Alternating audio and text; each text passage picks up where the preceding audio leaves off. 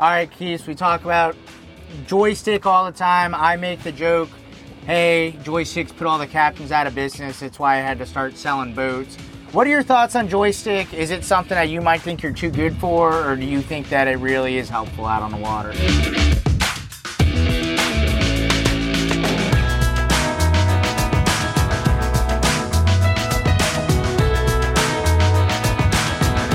No, it's helpful by far. I mean, it's a tool in your toolbox. You should use it. Um, it gives you such precise control now. I mean, especially now. I mean, there's there was versions, you know, one, two, three, four. I mean, they've got these things tweaked in so good right now.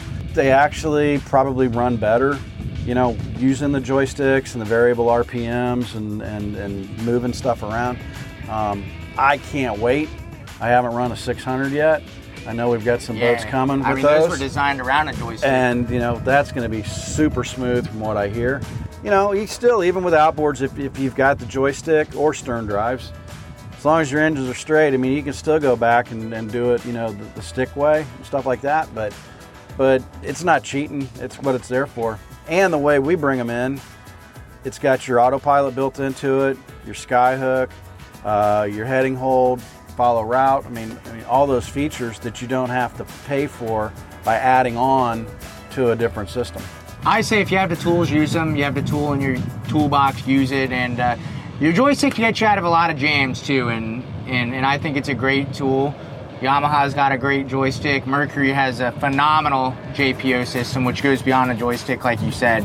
And it's definitely kind of taken all the fear out of docking, which is where most of the fear comes through. Boating in general is, you know, bringing the boat not only off the dock, but back into the dock. It's definitely simplified everything. So if you got it, use it. Well, guys, hopefully you found this helpful. Any other questions, drop them in our inbox and we'll get them to you on a next episode of MarineMax Boating Tips. See you guys out on the water.